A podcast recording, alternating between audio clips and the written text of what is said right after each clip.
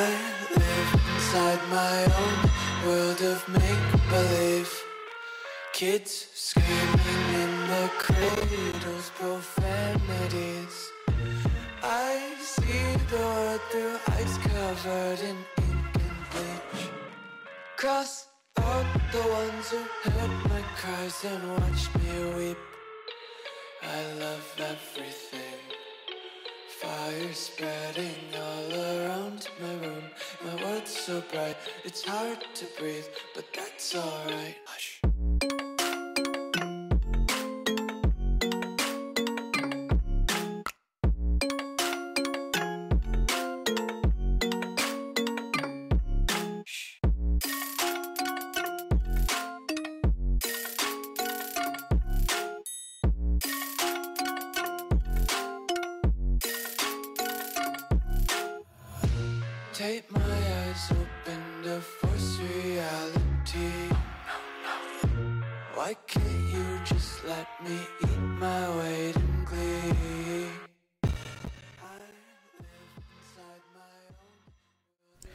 Alô pessoal, sejam bem-vindos a mais um episódio do seu Geocast, do seu Geolinux Friday Show. Espero que todos estejam muito bem nessa noite de sexta-feira que tá gelada aqui no Rio Grande do Sul. Como é que as coisas estão aí na casa de vocês? Tá quentinho? Tá friozinho também?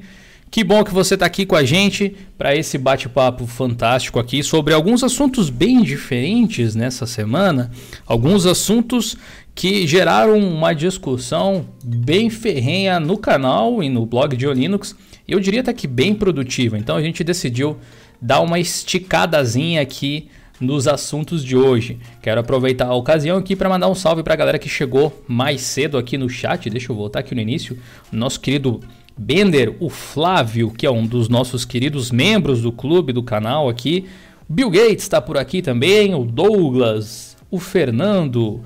Quem mais está por aqui? O nosso querido Esdras Tarsis, o mestre do Wine. Alerta vírus gordinho frouxo da Microsoft. Melhor nickname. Fernando Lima. Quem mais está por aqui? Deixa eu ver. Mandar um salve especial para que. Nossa, quanto bate-papo que rolou antes. Professor Evandro. Beleza, professor Evandro. Gnome está por aqui também. Sejam todos muito bem-vindos. Fabrício, Mark. Beleza, galera. Obrigado por tirarem um tempinho para falar com a gente aqui nessa sexta-feira. Eu tenho alguns avisos para passar como de praxe, mas antes de mais nada eu quero fazer uma saudação especial para os nossos colegas de mesa de debate aqui. Ricardo, seja bem-vindo mais uma vez ao Friday Show. Fala aí, meu querido Gil, você tá bom, velho? E aí, seus faladores de chat, tudo tranks? Vamos aí para mais um Friday Show. E para não deixar, né, polêmico, então estamos aí de novo. Vamos fazer as polêmicas. É, uma coisa que eu percebo é que a gente tem o dom de fazer a polêmica despolemizar, muitas vezes. É. né? E aí, seu sistemático Henrique, tudo bem, cara? E aí, pessoal, tudo bem? É, já vamos deixar aquele like aí, né? 145 pessoas assistindo e 83 likes, não vai dar mancada já. Senta o dedão nesse like aí sistematicamente. Vamos que vamos, bora que bora. Boa! Um salve aí pro Wilson, que diz que é um gaúcho em Salvador, olha só. Os gaúchos Tá indo lá pro Nordeste também deve estar derretendo, provavelmente. Mais baixo, mais baixo, meu rei. O Joas Leandro, novo no canal, migrando devagar pro Linux. Seja muito bem-vindo, Joas. Obrigado por acompanhar o nosso trabalho. Tranquilão. E aí, Felipe, nosso querido membro também do clube do canal. Beleza. Olha só, deixa eu mudar de tela aqui para vocês verem um negócio bonitinho. Nós temos um patrocinador especial para o episódio de hoje, que é a HostGator, que está oferecendo uma promoção especial aqui no mês de setembro. Vocês estão vendo aqui uma campanha que entrou no ar é, essa semana, se chama Setembro Online. A ideia é colocar o seu projeto, o seu sonho no ar. Do mesmo jeito que a gente divulga informações sobre assuntos que a gente gosta na internet, você também pode fazer isso e com o seu negócio também. Você pode colocar o site da sua empresa para funcionar em planos estupidamente baratos, mais baratos do que o normal que a gente oferece, inclusive aqui nas promoções do canal. Pode ser que dependendo do momento que você esteja vendo esse vídeo, vai que você está vendo no futuro aí, é, você está recapitulando os antigos Friday Shows, pode ser que a promoção já tenha acabado, porque vai durar, se eu não me engano, até o dia 15 mais ou menos. Mas olha só, vamos dizer que você vai fechar por um ano, vai dar o equivalente a 86 reais por ano para você ter aqui ó, um domínio 100 GB de armazenamento, transferência ilimitada, contas de e-mail grátis, certificado SSL, daí ó, mais ou menos R$ 7,20, R$ 7,19 por mês, muito barato.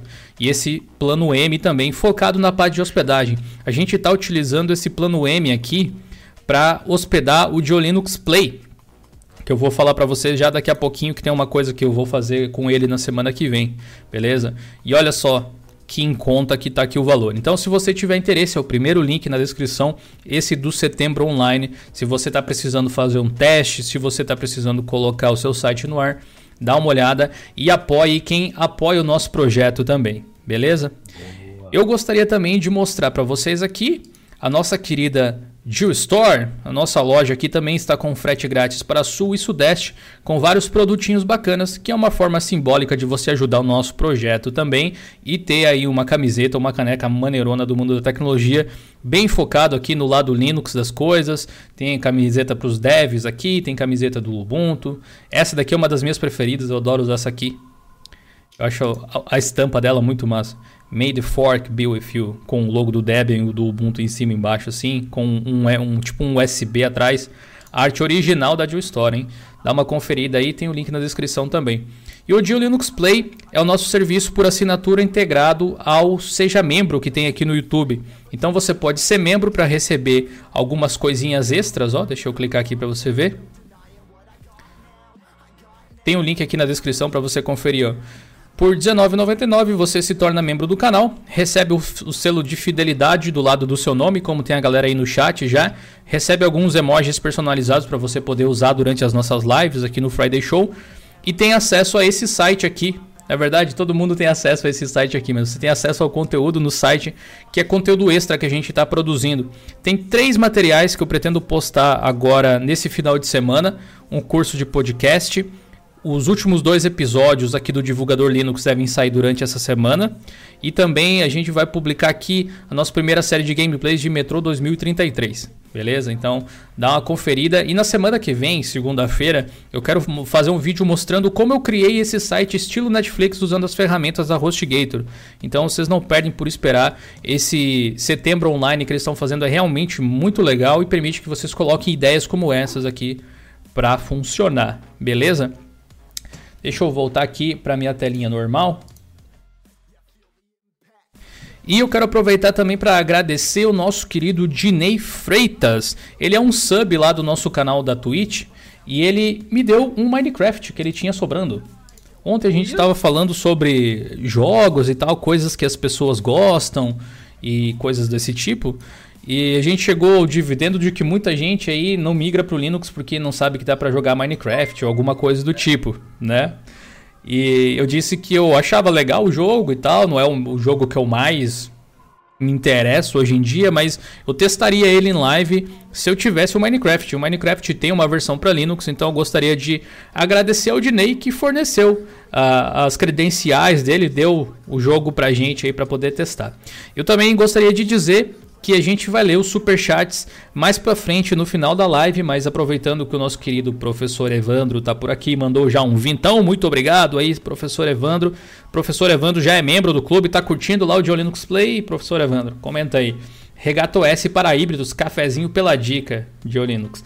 Beleza, a gente vai falar sobre distros nacionais hoje também. E as manchetes da semana, tem bastante coisa que a gente publicou. Deixa eu fazer um translado de novo aqui. A gente está jogando as coisas de um lado para o outro aqui. Olha aqui. Temos um novo layout da biblioteca da Steam. Aí para a galera que gosta de, de pegar as novidades antes mesmo delas saírem oficialmente, saírem na versão estável. O que, que vocês acharam desse visual novo bonito? Interessante, tava na hora, né? Olha só como é que ele fica. Achei, achei legal, cara, mas eu não vejo nenhum problema com o atual, particularmente. É, pelo que eu entendi, parece que ele tá em desacordo com o novo layout que eles vão trazer, tá ligado? Então, ficaria muito esquisito. Seria a mesma coisa que utilizar algo do Windows XP dentro do, do Windows 7, sabe? Um negócio assim, ou do GTK. Sim, imagino. Deve, deve, deve ficar legal no Big Picture, né? É, eles vão pegar a estrutura do Big Picture e vão colocar na, no resto. Muito bueno. Deixa eu fazer uma coisa aqui para fixar a janela em cima e eu não perder o chat de vocês. Deixa eu voltar aqui.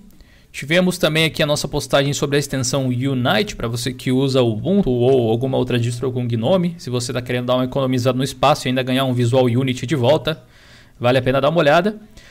Texto incrível aqui do Henrique analisando um pouco dessa situação é, das distros brasileiras, por que, que elas não fazem tanto sucesso quanto as estrangeiras. A gente vai debater isso logo logo.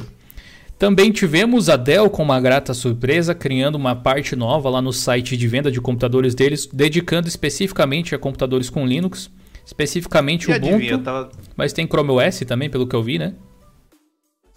Chrome OS, Red Hat, mas o foco é o... Que a gente pode abrir para vocês verem. E eu, curiosamente, eu tava navegando aqui e, na, ó, né, página secundária, tá? A página principal da Dell, até mandei lá no nosso Slack, fazendo anúncio do Ubuntu. Tipo, só isso. Muito legal. E eu, eu, eu reclamei no, no post que eu tinha feito sobre aquele notebook que ia sair, o Dell novo. Ah. E eu falei justamente isso, que a Dell tem notebook com Ubuntu, mas estava tão lá os de baixo do, do, dos panos que ninguém conseguia uhum. achar direito. É, na verdade, o cara que faz lá o Sputnik, né, que é o cara que cuida dessa parte, falou que tava, realmente tava um, um código lá de... de ah, essas, essas, essas coisas. E realmente tava, por exemplo, você digitava developer, né, que eles usam muito esse termo, né, uhum. e vinha, tipo, cartucho de impressora, vinha impressora, sabe? Não vinha aquilo que eu tava procurando, né? Porque pelo que eu percebi lá fora, eles não procuram muito Linux, essas coisas, colocam ou workstation ou é, tipo então, computador para desenvolvimento. É, é, então aí agora estão reformulando, né? Então eles vão colocar todas as plataformas que eles têm de Linux, aí sim agora dedicado. Então eu acho que provavelmente no futuro vai ter lá um botãozinho, ah, Linux. Legal. Já cai tudo bonitinho. É, esses computadores aqui que vocês estão vendo, inclusive, eles são homologados para Red Hat Enterprise e Linux 7.5 também. Ó. Se você não quer usar o Ubuntu, pode pedir a versão com Red Hat. Sim. Mas acho que para desktop o pessoal, de forma geral, vai preferir o Ubuntu para desenvolver. Mas. E o que mais que eu vi? a opção ali. Teve que a gente falou semana passada os Chromebooks, né? Então, atacando em duas linhas, né? Uhum. Com o Google e com a Canonical via Ultra. Faz bem, faz muito bem. Bem legal, bem legal. Deixa eu voltar aqui para dar mais uns highlights para vocês.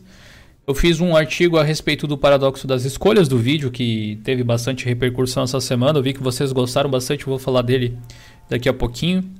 Também uh, algumas novidades que saíram em relação ao Ubuntu 19.10, na verdade, especificamente em relação a Dock, a barrinha que fica do lado esquerdo da interface, que deve receber algumas atualizações que pode trazer de volta aí pra gente no Deixa eu tirar minha luva aqui.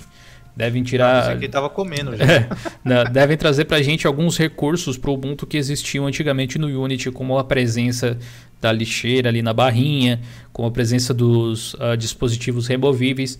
É claro, com a opção de você é, habilitar isso ou não. Né? Tem algumas coisas ainda que não estão super boas, mas já é um, um passo, na minha opinião, na direção correta. Também tivemos lançamento aqui do FreeOffice. Deixa eu voltar aqui nas postagens mais antigas. O, o Citra está disponível em Snap para você que gosta de Nintendo 3DS alguns aplicativos. A gente fez alguns posts meio sem combinar sobre edição de PDF essa semana, né? É, foi bem. Tem um aplicativo sobre edição de PDF, o novo Firefox lançado. Tivemos também aqui um artigo a respeito do Gcompris, o Gcompris. Também Boa. temos aqui um lançamento é, de uma nota lá no blog do Linux Mint sobre o que deve chegar na versão 19.3. Continuam lapidando o sistema, muito legal.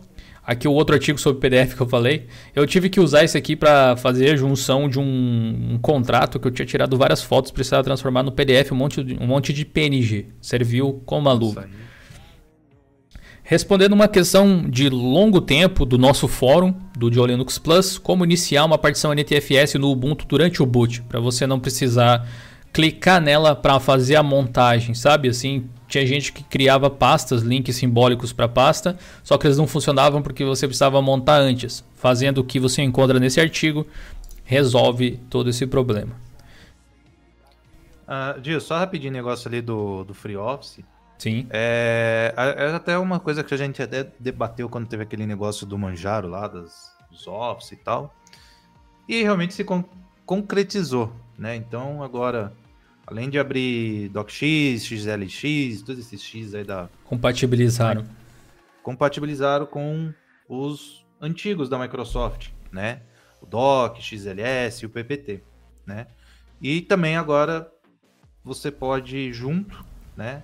É, abrir e editar, né? Tanto esses da antigo, com o ODT, né? Então, antes era só leitura, agora você pode abrir, editar, salvar e tudo mais.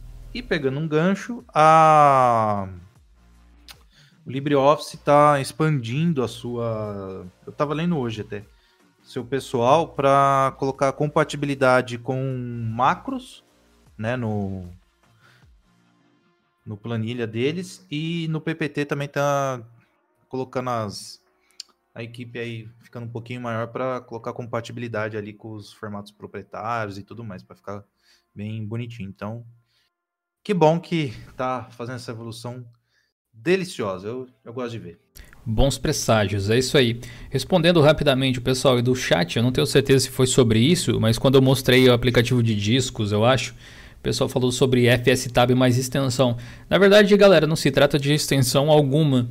Se trata de uma pequena configuração no aplicativo Gnome Discs. É bem rapidinho. Só dá uma conferida lá no artigo que vocês vão ver. Também tivemos um vídeo sobre GTK e QT essa semana. Se você ainda não assistiu, dá tempo aí de conferir também. Assiste aí depois da nossa live, se você quiser. Que desmistifica um pouco essa questão. São duas palavrinhas bem comuns dentro do mundo Linux e que nem sempre as pessoas sabem o que significam. E elas são muito importantes, especialmente para quem gosta de customizar o sistema.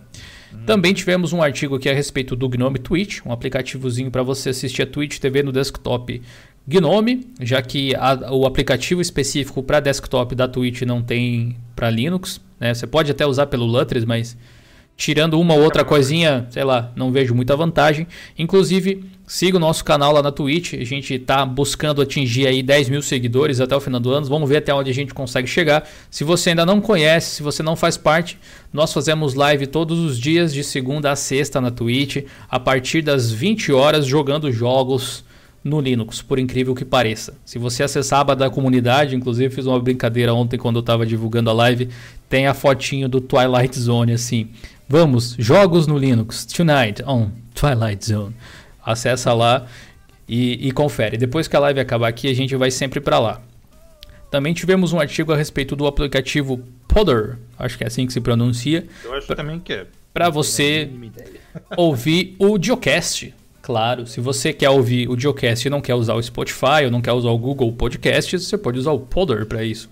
Basta acessar e usar o nosso feed RSS. Tá? É só acessar o blog de Linux e clicar em Geocast, tem todas as informações lá. Também tivemos um artigo legal aqui para ensinar você a usar o Code através do seu smartphone. Atualizamos a nossa listinha aqui de cupons de desconto da Gearbest para você que gosta de importar as coisas da China.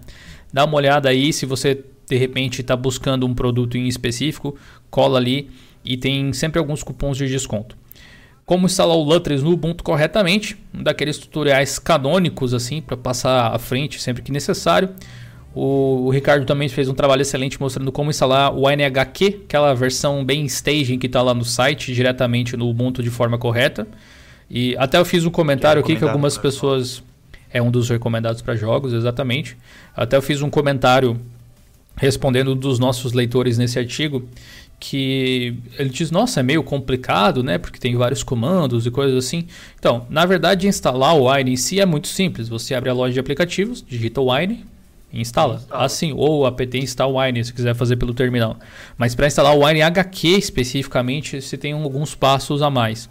Então, vamos dizer assim, é o Wine Pie, vamos dizer assim, né? É, ele, é o, ele é o Wine não empacotado pelos desenvolvedores da distro, resumindo. Isso.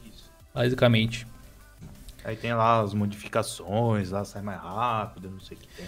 Justamente. Só pra vocês terem uma ideia, por exemplo, se eu fosse usar só o empacotado pela distro, ainda estaria na versão is- stable. Você segue esse tutorial aí, leiam com carinho, prestando atenção. Já teve Zé Oreia lá no, no post que pulou algumas partes e já deu erro, né? Então leiam bonitinho, bem calmo. É, Você dá atualização no sistema, tipo no Lutris ele já atualiza chuchu beleza. E eu tô ganhando muita performance usando o, esse Wine HQ lá no Overwatch. Então, eu Boa. acho que vale a pena. É, uma constatação legal de fazer, porque na minha máquina, por exemplo, não fez diferença. Eu até testei depois que o Ricardo fez o artigo, um e o outro, e pra mim não fez muita diferença. Mas pra você ver que de repente em configurações específicas vale. Então se você tá sofrendo, faz o teste aí que vai que resolve a situação, né? Porque assim, né? O Dio não, não conta né, a placa de vídeo dele, né? Se botar. Sim, ela, ela realmente é mais high-end, né? sei sim. lá, se colocar uma batata ali pra. Ela vai ter inteligência artificial. Vamos ver se vai rodar o Minecraft agora, né? Ah, ah, vai. Ô, você pode colocar um monte de coisa que ele vai rodar em 200 FPS. É, vamos, Será que vamos- roda Minecraft? vamos ver essa. O teste do Minecraft é com TNT, me disseram, né? Tem que fazer um castelinho Ah, não, de é, TNT daí- e explodir. Aí você trava mesmo o computador, velho. Pois é, pois é.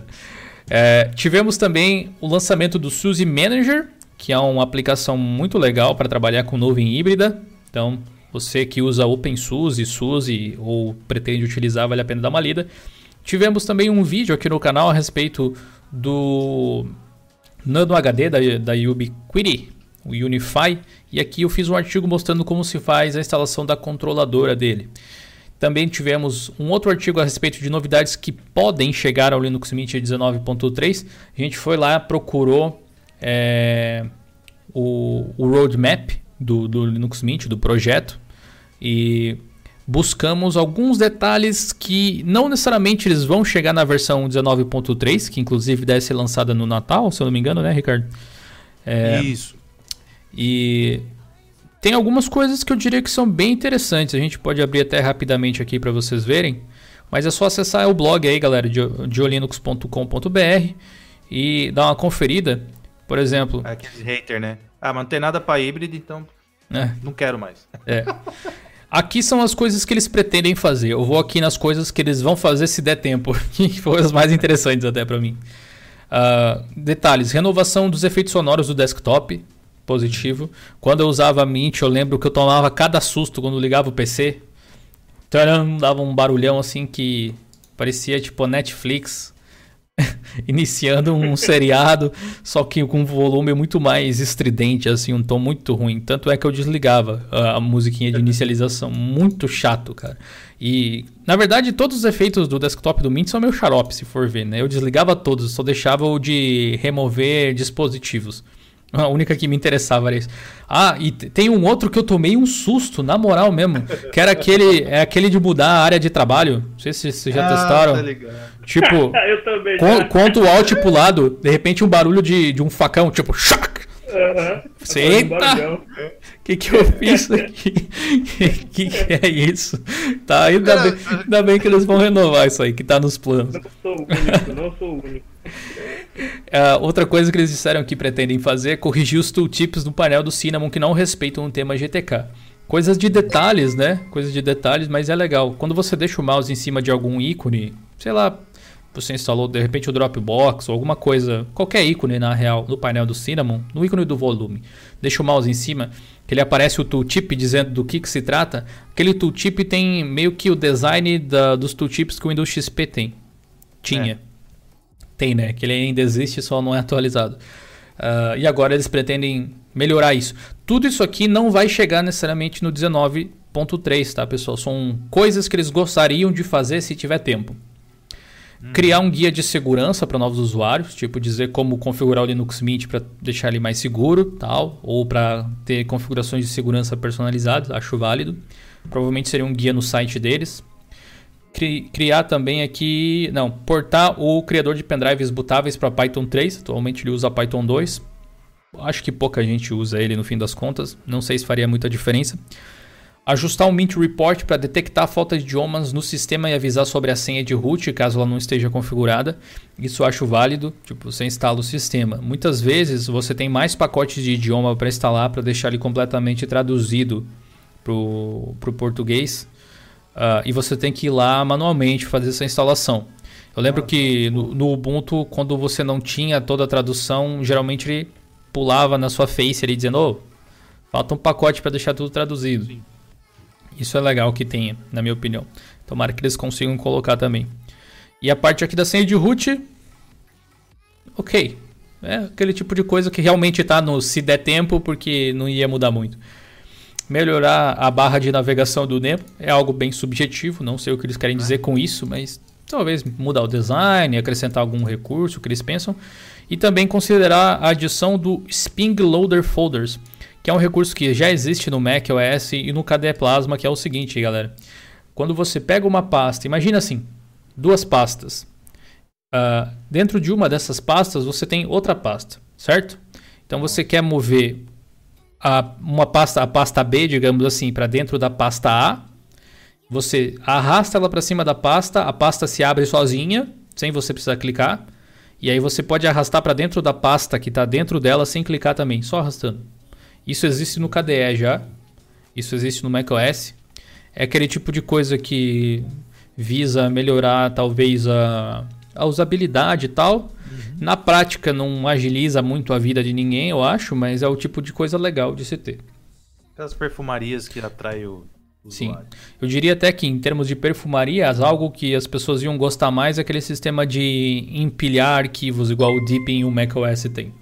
Sim, na área nossa, de é trabalho. É muito mais do que esses ping loader folders, mas então, tá aí. Entre outras coisas que eles querem trazer para a versão 19.3 estão o novo logo para o Linux Mint. Eu vi um aleluia, irmãos. pois é. Uh, como eles vão mudar o logo, então vão ter novos wallpapers com o logo, porque o Mint sempre tem aqueles wallpapers padrão que vem um wallpaper que vem com o logo da distro e umas variações dele, são geralmente dois ou três só. Daí os outros que são de designs e fotografias e ambientes e coisas assim. Então, como vai mudar o logo, eles vão ter que refazer esses wallpapers também. Vão mudar o visual do site. A The Universe é Spring e não Sping. Faz sentido. Ou faria mais sentido até Spread, mas. Obrigado, eu vou alterar lá depois no artigo. Obrigado pela correção, mano. É nóis. É... Por consequência do por consequência do, do tema, também tem um novo tema para o Groove. Também vamos ter algumas variantes escuras para aplicativos de mídia e de leitura, como por exemplo o X-Player ou o documento, o leitor de documentos, que eu não lembro o nome agora, X-Reader talvez seja, alguma coisa assim. E eles estão considerando, inclusive, falando do X-Player, trocar o X-Player pelo celuloide antes conhecido como MPV, do projeto Gnome. Não sei exatamente porquê, mas enfim, cogitaram essa hipótese de trocar e também adicionar a função de segurança para evitar a remoção de pacotes acidentalmente no Mint Update. Então, digamos assim, se você der um, um sudo apt remove cinnamon de alguma forma, você iria remover ele pelo terminal. Isso aconteceria. Agora, se você fizer algo que remover algum pacote que tem ele por dependência, o sistema de atualização do Mint impediria esse tipo de coisa para evitar quebra de pacotes, pelo que eu entendi lendo a documentação. Eu não sei se é exatamente isso, mas se for, eu acho que é uma coisa interessante de se ver, especialmente numa distribuição que foca tanto usuários domésticos, não é? Eu, eu acho perfeito, velho. Com certeza. Deixa eu voltar aqui. Dá muita liberdade, você tá ligado, né? Muita liberdade para o usuário. Tá tivemos, tivemos a Microsoft liberando de código aberto, liberando o código fonte do XFAT, que agora virá diretamente com o kernel Linux, Microsoft contribuindo com Linux novamente. Também o lançamento do aplicativo para gerenciar firmwares no Gnome. Aleluia! E aqui eu acho que a gente já está voltando para o que a gente tinha começado, comentado na live de sexta passada, não é? Quero aproveitar aqui para agradecer o Felipe Fontana que mandou 5 reais no super chat. Só continua o excelente conteúdo. Queria ver projetos open do Diolinux. Sucesso! Cara, a gente tem alguns, até tem um GitHub do Diolinux, não tem muita coisa, mas você pode dar uma olhada lá. Tem o Photogimp por lá, se eu não me engano. Uh, vamos seguir aqui para a gente mostrar algumas coisas legais para vocês, aproveitando que o Diolinux Plus, nosso fórum, está aqui aberto. Pessoal, quem ainda não está participando, está perdendo tempo, né? Dá uma acessada aí, plus.diolinux.com.br, cria sua conta gratuitamente, participe, ajude a tirar dúvidas, tire as suas dúvidas também, certo? A gente tem uma categoria que se chama Eu Vi Linux, é uma categoria muito legal que o pessoal vem, vem aqui e compartilha uh, fotos de onde eles encontraram é, Linux por acaso. A ideia é toda semana trazer aqui um pouco desse material para vocês. Então, se vocês quiserem compartilhar uma foto que vocês têm, que vocês, sei lá, estavam na rua e viram Linux em algum lugar, venham aqui e compartilhem que na sexta a gente sempre vai mostrar. Tivemos um caso curioso aqui do Linux no ônibus. Deixa eu voltar aqui para cima. Que o nosso amigo Gu tirou aqui um daquelas telinhas que aparecem no, no busão. Tá meio detonado até a telinha aqui, coitada. Olha só. E parecia que. Ele disse que parecia que tinha dado do kernel panic ou alguma coisa do tipo. Eu não sei se eu não consegui identificar a frase aqui em nenhum lugar, mas sei lá. Tava reiniciando de repente, ou deu algum problema de fato. Parece que bem cuidado não é muito, né? né? o negócio ali. Mas aparentemente Linux rodando no ônibus. Olha só, na sua condução. Nesse caso aqui, não dos melhores casos. Aqui ele disse, ó, tá escrito kernel panic, alguma coisa sem memória suficiente. Coisa que só consegui colocando 128 megas de RAM no VirtualBox. Coisa interessante é que tudo isso roda no Raspberry Pi, não consegui tirar foto disso. Também tivemos aqui Widowmaker mais Ubuntu, redes e supermercado Covabra, Pirassununga, São Paulo. Quem mandou esse aqui foi o Alder. Olha aí, ó. Foi lá no mercado. Ah, é? é? Eu não, não hum. conhecia pelo nome. Engraçado, né? É que o pessoal usa essas coisas ainda. Esse logo aqui não era o logo do AMSN, eu acho. Deixa eu ver. Que aqui tá com um delayzinho. É, eu acho que tá com uns 10 segundos de delay. Pelas minhas contas, meio por cima. Ou quase isso. Mas me, me, me, chama a atenção que eles usem ainda esse ambiente gráfico, né? AMSN. Cara, acho que eu já vi essa distro em algum lugar, velho. Quem conseguir tirar fotos aí, lembre de mandar pra gente, hein?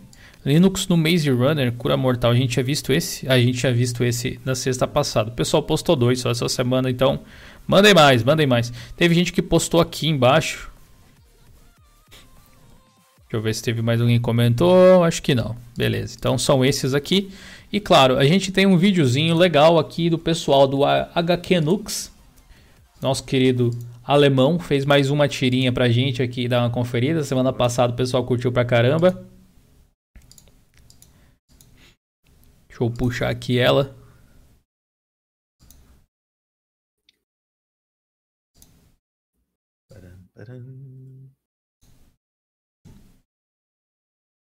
Aqui, ó, HQ Nux apresenta. Tá, assim, já quero preparar o emocional de vocês que é uma daquelas piadas assim. Se você tiver menos de 30, talvez você nem entenda. Né? Porque é piada de tio. Mas, mas vamos lá, vamos lá, ó. Ei, Mussum, certeza que não tem um sistema igual esse? Certezas! Esse sistema é único! oh. Ai, cara.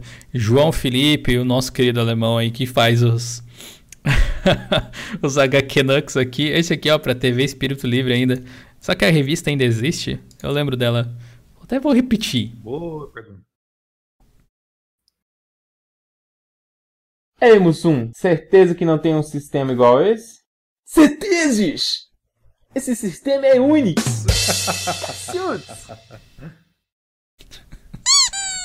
Eu falei que precisava ter o, o, alerta de tio aí, senão, senão não ia funcionar. Cacildes? Esse sistema aí é, é Unix. Holy shit. Ai, caralho, velho. Cacilde. Deixa eu aproveitar esse pequeno interlúdio aqui para dar o play de novo na nossa musiquinha de fundo. E convidar você para participar do nosso canal na Twitch TV. É um projeto que eu estou colocando muita fé, que eu estou gostando muito de fazer. Live todo dia. Link aqui em cima, ó, twitch.tv barra Beleza? Acessa aí. É de grátis. Se você não tem conta lá, cria rapidinho, já, já vai seguindo. Que depois a gente vai tentar buscar o, o ouro no, no Overwatch. Faltou um pouquinho ontem. Hoje acho que vai. Se tudo der certo, nada der errado, hoje vai. Bom, vamos falar sobre o elefante na sala, que são os assuntos principais aqui da live de hoje. E eu gostaria de agradecer os muitos comentários que tiveram naquele vídeo do paradoxo das escolhas. Se você ainda não viu, foi o último vídeo que eu postei essa semana no canal. Vocês podem ir lá conferir. E muitos, muitos elogios mesmo, me senti muito querido pelas pessoas. Fazia tempo, eu acho que eu não fazia um vídeo mais reflexivo dessa forma e foi muito legal ver a resposta de vocês em relação a isso. Então, muito obrigado. Também teve muitos comentários dizendo que se sentiam da mesma forma. Até me surpreendi com a quantidade de pessoas que comentou que se sentia de uma forma parecida em relação a essa quantidade imensa de escolhas que a gente meio que se propõe a fazer diariamente, não só no mundo Linux, mas em absolutamente tudo. E eu gostaria de que vocês aqui, Ricardo e Henrique, comentassem um pouco sobre a história de vocês em relação a escolher uma distro, de forma breve aí a gente não, não sair fora da uma hora mais ou menos de live, porque eu sei que a história é grande, sempre é, né? Então dá, dá, uma sintetizada aí. Como é, que, como é que foi a história de vocês em relação a escolher uma distribuição para utilizar ou uh, escolher os softwares que vocês utilizam agora? Uh, Henrique, pode ir, velho. Tô, tô dando uma zoiada aqui. Manda bala aí, velho. É... Curiosamente, o meu início no Linux, eu usava Linux sem saber o que era Linux, né? Isso é muito, muito gozado. Mas depois que eu tive ciência do que era Linux e passei por essa questão de escolher qual distro usar e qual não usar, né? É, muitas escolhas, você fica com aquele sentimento de não sabe muito bem o que fazer. Mas é, eu encontrei no curiosamente, eu comecei, eu, eu encontrei no Ubuntu, vamos dizer assim, um porto seguro para se usar Linux, mas no início mesmo eu não usava Ubuntu, não conseguia usar Ubuntu. O meu computador era, era uma máquina, para ter uma noção, não tinha nem um cooler, era a, a plaquinha, o processador era soldado na própria placa-mãe. Hum. então, então eu não conseguia rodar Unity, não dava para rodar. Tô ligado. E, e assim, mas eu, eu sempre gostei dessa questão de testar coisas. Desde a época que eu usava muito Windows, eu testava muito programa. Todo dia era um programa diferente, por conta disso eu cagava meu Windows direto. e como técnico de informática, eu fui tendo gosto pela profissão por causa disso, de testar. Quando eu conheci Linux, né, tive ciência do que é Linux, que o engraçado é que é, eu usava aquele sistema lá da, da SUSE, eu acho que era, eu nem lembro, eles trocaram depois, não, não tem mais como era. Acho que você fazia a, a sua distro, lembra, Gil? Sim. Ah, o, o SUSE Studio, né? É, e eu usava ele, e assim, eu não sabia que era Linux, isso é muito zoado. Mas eu fui aprendendo primeiro a questão dos pacotes antes de saber o que é Linux. Isso é muito, muito doido. Mas depois que eu já tive ciência do que era Linux em si, eu sempre estava testando novos sistemas, mas eu nunca achei algo que fosse, vamos dizer assim, ah, esse daqui é o meu Linux. Eu tive um sentimento mais próximo com o Unity, o Unity 7. Depois que ele teve o seu fim, eu voltei de novo pro, pro paradoxo da escolha, né? Qual distribuição eu vou usar? Tinha o Gnome, eu já tinha testado o Gnome, mas ah, né, não é não é do jeito que eu queria. Uhum. E hoje em dia, hoje em dia eu customizo, eu ainda sinto, é, que nem o Gil falou no vídeo, não, não é questão de ser Linux, Windows, Mac, mas eu não vejo nenhum sistema operacional como se fosse, putz, é, esse é o sistema que eu quero. Está perfeito para mim, ou o mais próximo possível da perfeição, porque perfeição não existe nunca, né? E eu voltei nesse paradoxo, instalei o Ubuntu 18.04 e venho usando ele desde então. Já passei, usei durante muito tempo Deepin também, só que o sistema que no momento está me sendo, está sendo para mim uh, o meu porto seguro, que eu customizo e chega o mais próximo do que eu gostaria de que fosse, é o Ubuntu com Gnome. Né? E mesmo o pessoal falando tanto mal do Gnome, ah, que o Gnome é isso, aquilo, mas às vezes eu me sinto um pouco confuso também com as diversas opções que o KDE me dá. Ah, entre ter muitas opções e ter poucas e você adicionar o que você quer, me parece ser um pouco mais simples nessa questão. Não quer dizer que seja errado ter muitas escolhas, pelo contrário, eu gostaria que o Gnome tivesse mais escolhas, mas eu também me encontro nesse limbo aí de, de escolha, né, de sistema operacional, do que for, mas eu estou usando o Ubuntu, e pelos rumos que a Canonical está tá tomando com ele, eu estou começando a sentir aquela emoção de novo, de gostar do, do Ubuntu como eu gostava antes. De você ver, poxa, isso aqui é muito legal.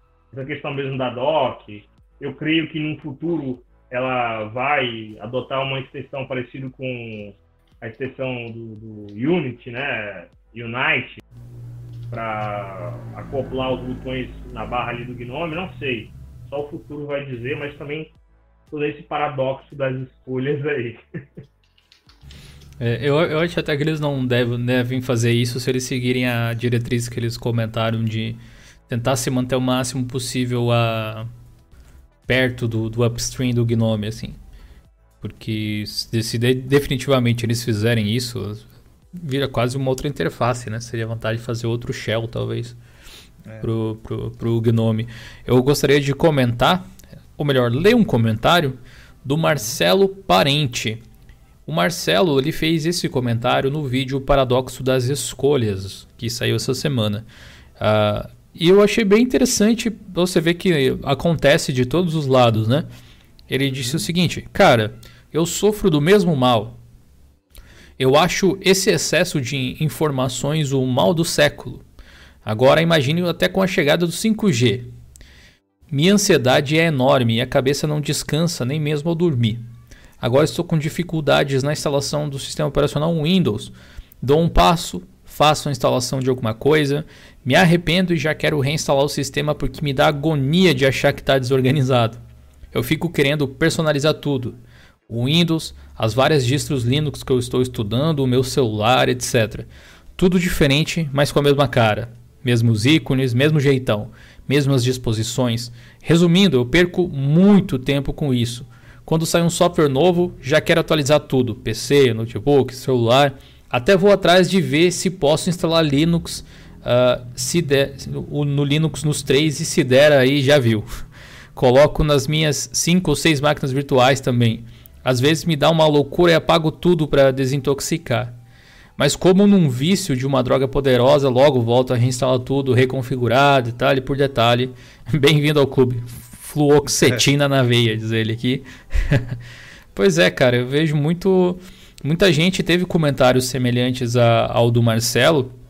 O pessoal até pode comentar aqui. É... Deixa eu achar mais algum aqui, ó. Na verdade, o, o, comentário do Júlio César, eu acho que eu posso compartilhar a tela, fica mais fácil de vocês verem de onde eu estou vendo os comentários. Espera aí. Vamos dar um, um slide aqui, ó. Ó, deixa eu dar uma ampliada aqui. Eu estava lendo aqui o comentário do Marcelo. Inclusive, vou dar um coração aqui pro Marcelo. Tá aqui. O, o Júlio comentou aqui, eu quero aproveitar para agradecer ele. Ele disse: Gil, admiro muito seu trabalho, sua forma de ver e expor as coisas do mundo Linux. Ainda não entrei no mundo Linux, olha só que legal, mas cada dia que passa anseio por isso. No momento, meu notebook deu problema e está na assistência, mas assim que voltar, entrarei para o clube do Mint. mas sempre recomendo e defendo, entre aspas, o mundo open source, principalmente se falando de Linux pela sua influência. Já venho acompanhando o seu canal há mais de um ano e admiro sua visão sobre muitos aspectos que envolvem esse mundo. Você consegue me fazer parar qualquer coisa para assistir os seus vídeos. Nesse exato momento isso ocorreu, estava me arrumando para ir para academia e parei tudo para assistir o vídeo de hoje, que me fez pensar sobre outros aspectos da minha vida, sobre esse paradoxo das escolhas. Obrigado pelo seu empenho e dedicação. Para mim você é referência nacional. Um grande abraço e que Deus continue lhe abençoando. Muito obrigado, Júlio, pelo seu comentário. Eu li ele aqui porque eu lembro de ter acordado pela manhã, pego o meu celular na cabeceira da minha cama, porque a gente tem dessas, né? A gente não desconecta nunca, quase. Então, antes mesmo de colocar os meus pés no chão, peguei o celular e fui dar uma olhada em como tinha sido o desempenho desse vídeo no dia seguinte. E ler o seu comentário, Júlio, me fez sentir muito bem. Sentir que a gente está fazendo algo importante e relevante para as pessoas. Então, muito obrigado. Eu queria trazer esse seu comentário para a live para poder te agradecer ao vivo e não simplesmente te dar um coraçãozinho aqui. E teve muitas outras pessoas que comentaram a respeito, de, a respeito disso. Muitas pessoas apareceram naquele mesmo dia que o vídeo saiu na nossa live na Twitch, comentando sobre ele. Foi realmente uma experiência muito legal. E Ricardo, como é que foi a sua experiência na escolha de uma distro para utilizar? Ah, vamos tirar os pó aqui, que faz bastante tempo, velho. uh, acho que até comentei alguma live que eu já fiz tal. Bom, uh, eu também trabalho, eu trabalho com assistência tal, e na época eu tava descobrindo, né? Foi com o poderoso Kurumin, né? Que você fez até vídeo e tal. E depois eu fui atrás, vendo, por exemplo, o GTK 2, se não me engano, quando era usado pelo Ubuntu, eu Achei da hora, né? Eu achava feinho, mas eu achava da hora a proposta de você não ter que piratear ou pagar um valor é, para ter um, um, sistema operacional Sim. seria pirata, né? Então pirataria duas vezes ou pagar um preço exorbitante de, de licença, né? Então isso me fascinou. Eu falei, pô, eu posso ter um, um sistema operacional já com as ferramentas, né? E, gente, eu tô falando lá de 2008, 2009. Uhum. é, ó. Ó, coisa velha. Põe velha nisso. Bastante tempo. E faz muito tempo. Aí depois eu fiquei um tempo sem sem mexer com Linux, né? Aí, acho que foi em 2011, 2012 por aí, eu falar o português bem claro, encheu o saco encheu o saco Windows, eu via que me dava bastante dor de cabeça. É, todas as redes que eu tinha que fazer o. É, como é que fala? Ter que fazer a, a manutenção, fazer todos os negócios, tinha a dor de cabeça, ah, um Windows aqui parou, o outro isso, o outro aquilo. Aí em casa era a mesma coisa, as, as, as máquinas que chegavam tinha a, o mesmo problema. Eu falei, quer saber o negócio? Deixa eu ver como é, em que pé tá o, o Linux, né? E eu comecei a gostar o rumo que a Canonical estava dando para o Ubuntu, né? E, e foi me interessando, fui colocando em prática, fui vendo é, se as ferramentas que eu precisava estavam lá, né? E dali, dali em diante só, só fui usando, velho. Só fui usando. É, como eu comecei num Gnome, falei, beleza, vou usando ali. Não tive muito desse problema. Ah, interface YZ, X, não agrada por isso, aquilo. Nunca me prendi muito a essa questão. Uh, tentei um pouquinho de KDE também, Gnome. Cara, tudo vai me suprindo, entendeu? Até LXQT que eu estou testando esses dias uh, me supre sem nenhum problema, né? É, acho que até você que falou uma vez, se não me engano. Meu, tem que ter as ferramentas que eu preciso para o meu dia a dia. Tendo, eu uso o sistema. Então, cara, hoje o Ubuntu me dá toda as ferramentas que eu preciso, né? Tento mostrar isso para as pessoas, né? E acho que a gente já debateu em algumas lives. É... Quando eu mostro a interface do Ubuntu, tal, deixo elas mexerem um pouco, elas ficam surpresas nossa, mas é assim, tá, não sei o que tem. Então, a... o pessoal fala que é, que não tem lá as ferramentas específicas tal, eles falam, ah, eu quero migrar tal, acho bacana. Então a, a, minha, a minha migrar, a migração foi até mais tranquila, né? Porque como eu precisava a, do básico e as, e as ferramentas que eu preciso é, tem para Linux, né? Então gerenciamento de rede, de, servidores, essas coisas todas já tem. Então eu tô tranquilo. Então a, a única coisa que eu ficava meio receoso de oferecer mesmo era a questão do Active Director lá com um negócio de é, fazer conexão de rede, de conexão de rede não é eu falando, fazer a parte de diretório, essas coisas e tal, mas hoje já está tudo feito, então uh, eu não sinto mais necessidade de Windows, né, para falar bem a verdade, então o Linux hoje para mim tá tá de boa, faço tudo que eu preciso. Então a minha, a minha migração foi, foi bem de boa, eu não eu não fiquei selecionando ah, aqui, assim, ali e tal. Cara, pegou, funcionou no, no que eu preciso, toca o barco, velho. Então, hoje o Ubuntu, para mim, dentro do meu portfólio, é, funciona. Mas se fosse o OpenSUSE, Fedora, ou qualquer Debian, ou qualquer outra, eu estaria usando, velho. Sem, sem muito me apegar ao sistema, velho. Sabe, eu, eu, hoje em dia usaria o Windows sem problema nenhum. Uh, mas tenho eu, eu prefiro Linux, obviamente, mas tem uma coisa que eu fico com uma sensação engraçada toda vez que uh, acontece. Porque muitas vezes as pessoas correm para o Windows de volta, e eu sei porque eu fiz isso muito, uhum. especialmente no primeiro ano, quando você quer fazer uma coisa e no Windows você já tem uma noção clara de como se faz essa coisa. Sei uhum. lá, instalar um programa ou resolver alguma situação. Porque no fundo o sistema operacional é para isso, né? É uma plataforma para você resolver algum problema ou criar ou desenvolver alguma coisa. E hoje quando eu vejo algo no Windows, as pessoas fazendo no Windows, ao invés de pensar assim, não, beleza, vou instalar o Windows para fazer isso também. Eu fico com aquelas assim, mas será mesmo que não dá para fazer no Linux? Será que não existe uma forma de fazer, de repente, é outro caminho que leva para o mesmo lugar, alguma coisa assim? E nessa, brinca nessa brincadeira, Passaram-se anos já e, e eu produzi todo esse canal com Linux como sistema operacional. E eu acho que é um, é um case de sucesso para a comunidade de Linux, eu diria. Provar, digamos assim, não simplesmente dizer que dá para fazer, mas fazer e fazer acontecer através de ferramentas de código aberto. Isso é uma coisa muito legal. Agora, esse assunto de escolhas, ele vai muito além de simplesmente escolher o que você vai colocar no seu computador. Ele transcende um pouco essa questão, como até comentei naquele vídeo, para praticamente tudo que envolve a nossa vida pessoal e as decisões que a gente toma em relação ao próprio mundo, digamos assim. Desde coisas triviais do dia a dia até coisas um pouco maiores. A gente sempre evita de escolher. E um dos comentários que eu tinha visto no, no vídeo, que acho que me fez pensar até, assim, ele disse, não, a questão é, você real, geralmente se sente assim quando você não sabe o que quer. Quando você sabe o que quer, você não precisa escolher, porque você sabe o que quer. Eu fiquei pensando assim, é, faz bastante sentido mesmo. Mas, para você saber o que quer, você teve que escolher antes também.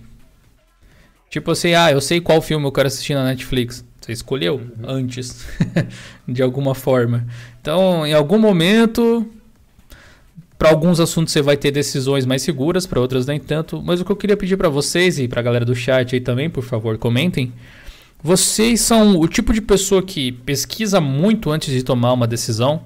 Ou vocês são um pouco mais impulsivos assim e procuram achar uma solução rápida para as coisas. Vou dar um exemplo. Eu não é que eu não goste de ir no mercado, mas eu acho desperdício de vida gastar muito tempo por lá. Então, às vezes eu prefiro pagar mais caro por um produto que eu já conheço, mais ou menos assim, e não pesquisar mais, mas sair mais rápido do mercado, por exemplo.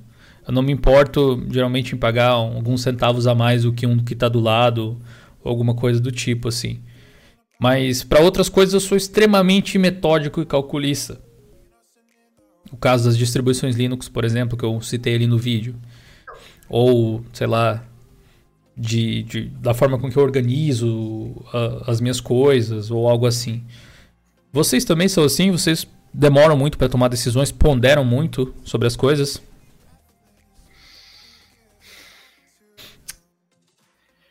Ah, cara, eu tô pensando aqui se eu já passei por isso. Cara, acho que eu sou meia mussarela, meia calabresa, velho. Boa definição. Sério, eu acho que tem hora que, tipo, eu tô tão no. no... Pô! Entendeu? Aham. Eu tô, tipo. É. E andando, velho, entendeu? Eu não. Eu tô nem aí. Mas tem hora que eu tô chato, chato, chato, chato. Eu fico escolhendo e tal. É, Aí eu fico pensando, será que é por causa da idade, velho? Será que eu tô tão assim? É, porque eu vi aquele seu vídeo, eu fiquei realmente pensando nisso. Eu falei, cara, A idade. Eu falei, acho que não é só a idade, não, velho. Mas, mas eu acho que tem a Eu ver com. É um mundo com muito mais informações do que a gente estava habituado no, no passado. Sim. É um mundo muito a mais. pega- É que a gente viveu a transição, né, cara? Tipo, Sim. É verdade. pensar, É A verdade. gente viveu dois mundos. Antes, Você pega anos, os anos internet, 2000, Depois. é. Hoje informação você tem na palma da tua mão, velho. Lembra E- antigamente como era difícil? Era jornal, velho. Era jornal. Você queria ter uma diversão. Você tinha que ir pra revista revista. da Demilos, velho. Da Entendeu? revista, cara. Tantas É. revistas que eu já comprei, que eu já tinha. Eu fui, eu fui criança no. Eu fui criança no início dos anos 90 e pra. Nossa, e pra. Sei lá, piorar a situação, digamos assim, eu morava em uma cidade bem pequena, bem, bem de interior.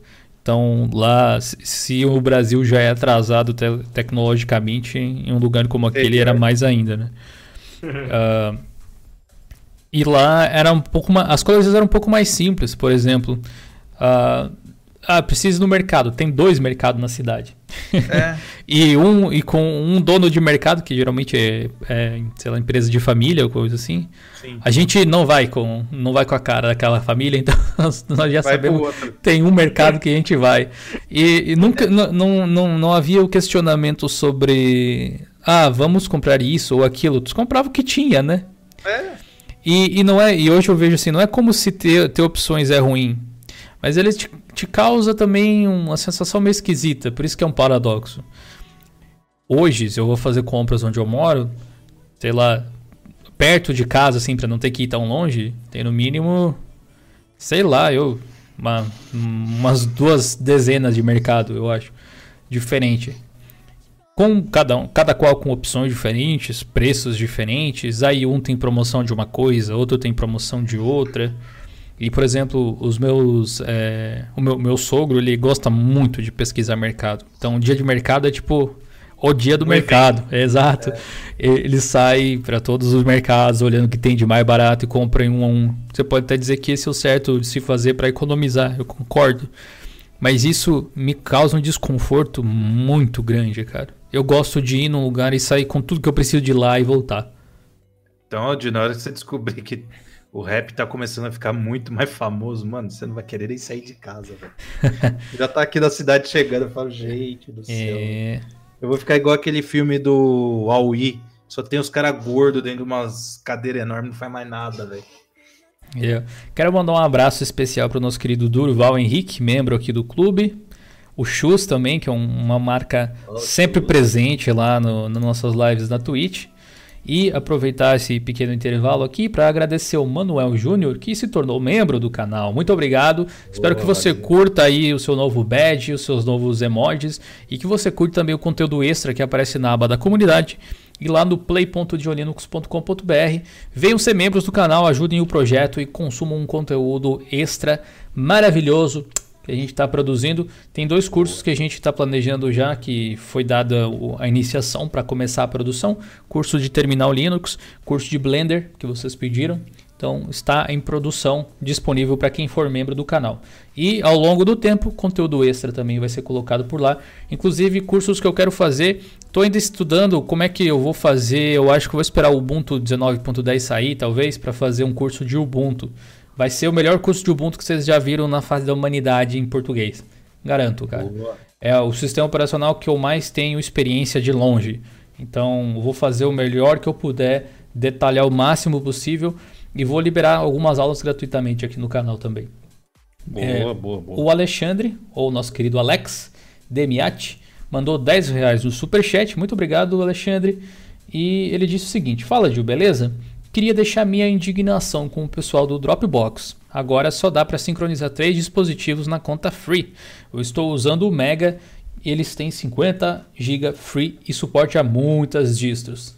Beleza, Alex. Registrada a sua indignação ao vivo aí, mano. E o Sik mandou 5 reais no superchat. Muito obrigado aí pela sua colaboração também. A gente está mais forte graças à sua colaboração. Bom, mudando um pouquinho a chave, vamos falar sobre distribuições nacionais. É, que é um assunto meio, né, delicado, eu diria, porque É. ah, de forma geral eu conheço todo mundo que faz as distros nacionais, seja uma relação mais perto ou mais longe. E de forma alguma eu quero que qualquer tipo de comentário que a gente faça aqui seja tomado como algo pessoal. Não é nada contra nenhum um tipo de pessoa que utiliza do seu conhecimento e das liberdades do software livre, inclusive, para produzir o que bem entender. Mas a gente vê uma tendência não muito legal dentro, dentre as distros Linux, que, que são nacionais, que elas não duram. Ou quando duram, elas ficam meio que no underground, inclusive entre os próprios brasileiros. Ah, até, tipo, me defendendo aqui, eu vi alguns comentários e tal na comunidade, às vezes dizer assim, ah, mas não fez sucesso porque o Joe Linux não fez muitos artigos e muitos vídeos sobre a distro. Né? Não não queria dizer, mas não é muito bom você terceirizar a culpa, né? Não é? Tudo bem. Essa é boa, hein? Muita, muitas vezes não chamou tanta atenção assim e Né? Né, você não tá às vezes do lado de cá para ver como que o negócio é tocado. Mas eu me coloquei na pele, tentei me colocar no lugar dessas pessoas e realmente às vezes eu acho que a gente poderia tentar incentivar mais esses projetos. Mas a questão é, a gente se sente confortável a incentivar qualquer projeto? Porque tem alguns muito bons, mas tem alguns que talvez eles, eles queiram fazer algo, mas eles não tenham entendido que eles não precisam de uma distro para isso. Antes de mais nada, eu gostaria de perguntar ao Henrique e ao Ricardo se vocês já usaram distros nacionais assim para produção mesmo. Pode começar, Henrique. Tô dando uma olhada aqui no chat. É, no, meu, no meu canal, não o canal sistemático, mas o canal que eu uso, uso para consumir conteúdo no YouTube, tem um- o primeiro vídeo que eu postei é sobre o Metamorfose Linux. E é uma distribuição brasileira que infelizmente a gente não ouve mais falar, tá esquecida. Mas era uma distro que eu tinha bastante apreço, usava e até instalava em, em computador de cliente, indicando o Linux, porque justamente aquela máquina que eu te falei aqui no início do, do Friday Show, né, que a gente estava comentando no início, Sim. não, a gente estava comentando no outro assunto, e não tinha nenhum cooler, a máquina era processador já é, é, direto fundido na, na, na placa-mãe, eu não conseguia rodar Gnome, não conseguia rodar várias coisas. O Unity também não conseguia rodar, mas curiosamente naquela época o KDE 4 eu rodava lindamente. E eu era apaixonado pelo KDE 4 ali do, do Metamorfose e usei durante muito tempo até ter, conseguir uma, uma máquina melhor. E aí Conhecido um como. Windows Vista, né? Também o KDE 4. É, É, É, isso aí. Agora, um, um- um- um paralelo agora que você falou. Você você repara que muitas distros nacionais usam ou KDE ou XFCE? Sim, sim. uhum. E eu acho que é um, é um ponto, porque o engraçado é que eu. O que, o que me fez apaixonar é, no Linux não foi ser igual ao Windows. Quando eu falo igual, não é no sentido de. de é porque muita, tipo, o KDE, querendo ou não, ele se parece muito com a lógica de, de funcionamento do Windows. Uhum. Sim. E Você pode customizar ele a ponto de não parecer Sim. nada, né? Mas Fica igual o Mac. por padrão, assim é. Eu já, eu já usei que nem Mac o KDE. Por padrão, Mas, assim, realmente. Quando você vê uma outra distribuição que não tem cara de Windows, é o que acontece aqui com os meus clientes, que eu mostro para os clientes, ou até mesmo familiares. Eu mostro uma distro que não tem cara de Windows, o cara fala, não, eu quero essa daí. Que nem a minha esposa mesmo, ela tá usando Linux Mint. Mas Diferente. tá usando Linux, é, Linux Mint por minha culpa, vamos dizer assim. Porque eu fiquei, não, testa esse daí, depois se você não gostar, você usa o Ubuntu. Porque ela queria usar o Ubuntu. Aham. Ela viu o Ubuntu, achou bonito e não sei mais o que. O meu irmão a mesma coisa. O meu irmão usava antigamente o do zero, que eu tinha instalado lá para ele. Depois ele migrou para o Mint XFCE. Depois, não lembro se usou o Mint Cinnamon, mas agora também usa o Ubuntu também. E eu sou um cara muito controverso, porque eu uso o Ubuntu, mas eu tento empurrar o Mint goela abaixo e as pessoas querem usar o Ubuntu, acabam usando o Ubuntu. E projetos nacionais a gente vê de monte. Eu tô ah, no grupo mesmo do M, da- do MOS. é, Que pental, escrevi velho. uma- aproveita. Então, eu escrevi num artigo várias coisas que eu acho que fazem com que a, a- as distros brasileiras não sejam é, famosas, vamos dizer assim, né? Não, não- então, eu vejo que as distros estrangeiras têm mais, é, mais aqueles tópicos do que as nacionais. Geralmente, é, é uma distro comandada para um homem, né? Aquela famosa frase, um exército de um homem só. É, não tem uma propaganda, entre outras coisas. A M está fazendo ah, uma interface gráfica, né, que eles estão fazendo. Estou acompanhando lá no grupo, fico olhando. Ainda está em desenvolvimento. Foram para a base Ubuntu, aleluia, glória. Glória a Deus. Glória a Deus. Em outra base, em outra base, que é assim, por que eu tô falando glória por causa de ser Ubuntu? Pela questão de driver, né? Porque a É gente fácil, joga, velho. é bem mais fácil. Se fosse, sei lá, um base Fedora, aleluia também, porque Fedora é bom para você instalar, é fácil você instalar o- os drivers e tudo mais. Mas tem outras distros que são ótimas, mas infelizmente não é pensada para jogo. Então, não é uma crítica falando que só porque não Uhum. roda jogo é, é ruim, mas a gente é, é mais pro lado de jogos, né? Então a É, gente dá preferência. Se, se eu pudesse, eu, eu usaria confortavelmente o Endless OS, por exemplo.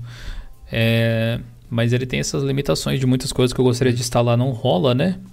Além disso, eu acho que se, se fosse acessível de alguma forma, hoje o sistema que eu sentiria mais de boa para utilizar seria o Chrome OS.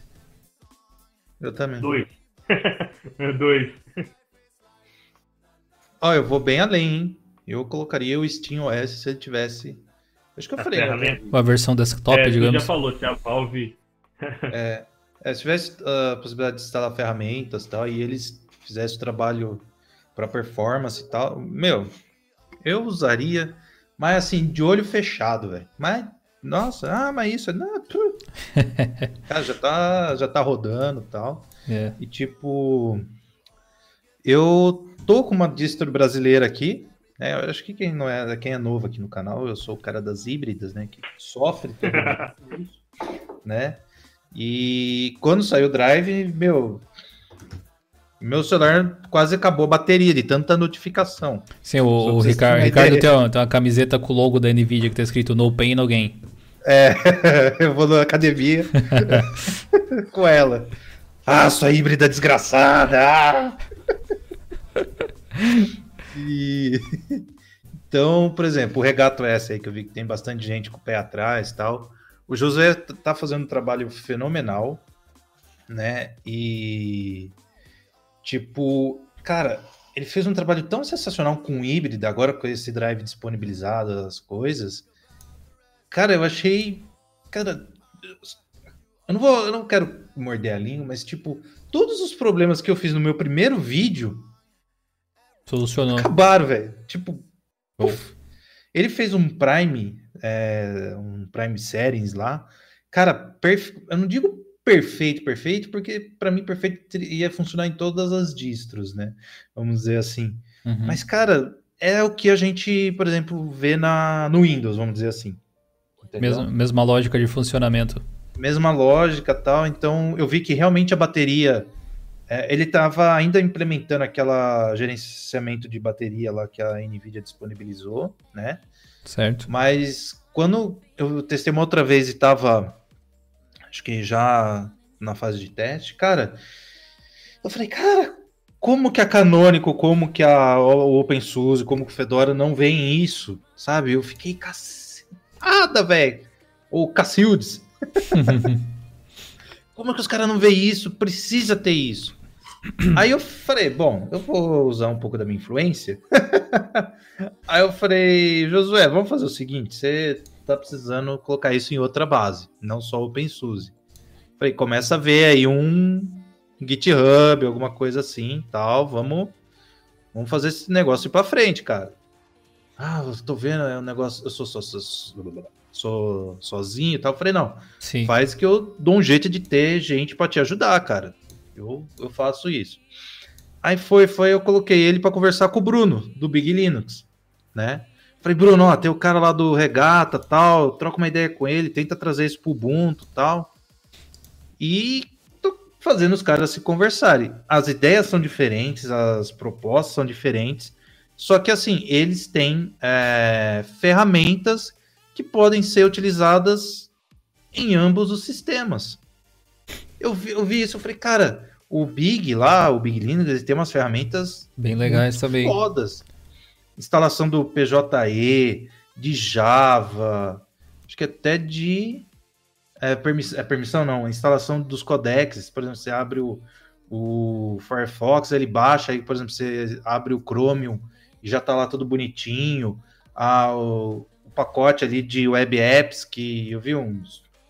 Uma meia dúzia de Tem, pingada aí, Zé Orelha Tem, tem um monte de mas aquilo- coisa, mas é bem legal mesmo. é bem legal aquilo. Cara, então eu falei, ô, vocês dois se conversem e tenta trazer essas coisas para ambas as plataformas. Aí depois eu não sei qual que é o pé que eles estão nisso, mas cara, eu achei sensacional. Por exemplo, eu posso estar falando uma grande besteira, mas tirando o Manjaro, que eu vi que o pessoal, até o Raul comentou comigo, eles já colocaram o Drive 435 e as modificações já no stable, se não me engano. Tirando o Manjaro, o Regata OS é as- é a, a outra distro que tem esse suporte às NVIDIAs híbridas, velho. Vocês têm noção que é uma distro, acho que o Manjaro é americana, né? Se eu não me falha a memória. Hum, Não, ele é. Ele é múltiplos países, se eu não me engano. Não, mas a raiz, a raiz mesmo, quando começou foi o quê? Não, Europa ou Estados É Unidos? Europa, se eu não me engano. Deixa eu consultar rapidinho aqui. Então, imagina. O pessoal que uma- conhece pode até comentar aí no chat. Ele é a- alemão, francês e austríaco. Uma distro da Baviera. Ó, aqui também é cultura, gente, ó. uma distro da Baviera, certo? Aí o que acontece? Qual que é a segunda que dá esse suporte? Uma distro brasileira feita. Acho que o, o regata é só o Josué que faz, não é? É, pretty much, né? Vocês têm noção disso, chat? Vocês têm uma fucking noção disso? O cara praticamente sozinho já colocou a implementação que distros grandes, como Canonical com Ubuntu, a, a IBM é, Red Hat lá com pode pôr Cent- o CentOS acho que não, mas é, Red Hat Enterprises, o Fedora, o Deb, então vocês podem sentar e esperar bastante. Pode sentar e esperar bastante para chegar a isso. Vocês têm noção que outras distros estão a passos de tartaruga para fazer isso? O Mint mesmo, ah, eu não vi nada eles falando de implementação para híbridas facilitada. É. Canonical e É, assim, o, o, o Mint é, e o Mint é muito depois. Né? O Mint depende É. do, do Ubuntu diretamente. Então, se a Canonical fizer, provavelmente o Mint talvez tenha. o Fedora, se eu não me engano, eles deixaram a documentação, mas assim, eles têm que pensar também que tem usuário leigo que não quer ficar lá digitando código, quer lá, fazer todas aquelas É, talvez eles, talvez eles não queiram esse usuário, né? que eu acho um pecado. Um Uma pena, pecado. Uma pode ser. distro muito boa. é fácil para todo mundo usar, só que eles têm esse pecado que eu já debati em outras lives, que é o que ah, eu não, é, eu não quero esse tipo de usuário. Gente, não, não é assim que funciona, sabe? Eu... Oh, é, eu, eu também não concordo, mas sei lá. Também é aquela liberdade deles serem como eles quiserem, então, né? Sim. A gente só mas... lamenta de um lado e suspira. Né? Então, mas essa parte aí de, de distro brasileira, é, eu instalei, eu já fiz review no meu canal do M, já, já fiz do Big. O pessoal tava uhum. me pedindo do, do regata, mas eu falei, gente, eu quero testar com o que ele me propõe, que é a híbrida. Agora, quem sabe eu faço uma review já com o sistema ali instalado, tudo bonitinho e tal. Então, eu acho que das distros brasileiras, eu acho que o pessoal poderia, sei lá, criar uma maquininha virtual, sei lá, pegar um notebookzinho lá encostado, qualquer coisa do tipo, e ir brincando. É o Big Linux e o Regato OS. Eu acho que o pessoal teria que perder esse preconceito e dar esse suporte, entendeu? É, eu, eu, meio que ficava com o pé atrás, mas depois falei, não, eu vou dar um, um voto de confiança. E assim, quando a gente dá um voto de confiança e o desenvolvedor ou quem mantém aquilo retorna isso, cara, é muito gratificante, velho. Eu, eu vou colocar um posicionamento em relação a projetos não necessariamente nacionais, mas provavelmente no nosso caso alguns nacionais devam se encaixar. Eu conheço os desenvolvedores do, do Big, do, do Regata, do Do Zero, do M, ou da M.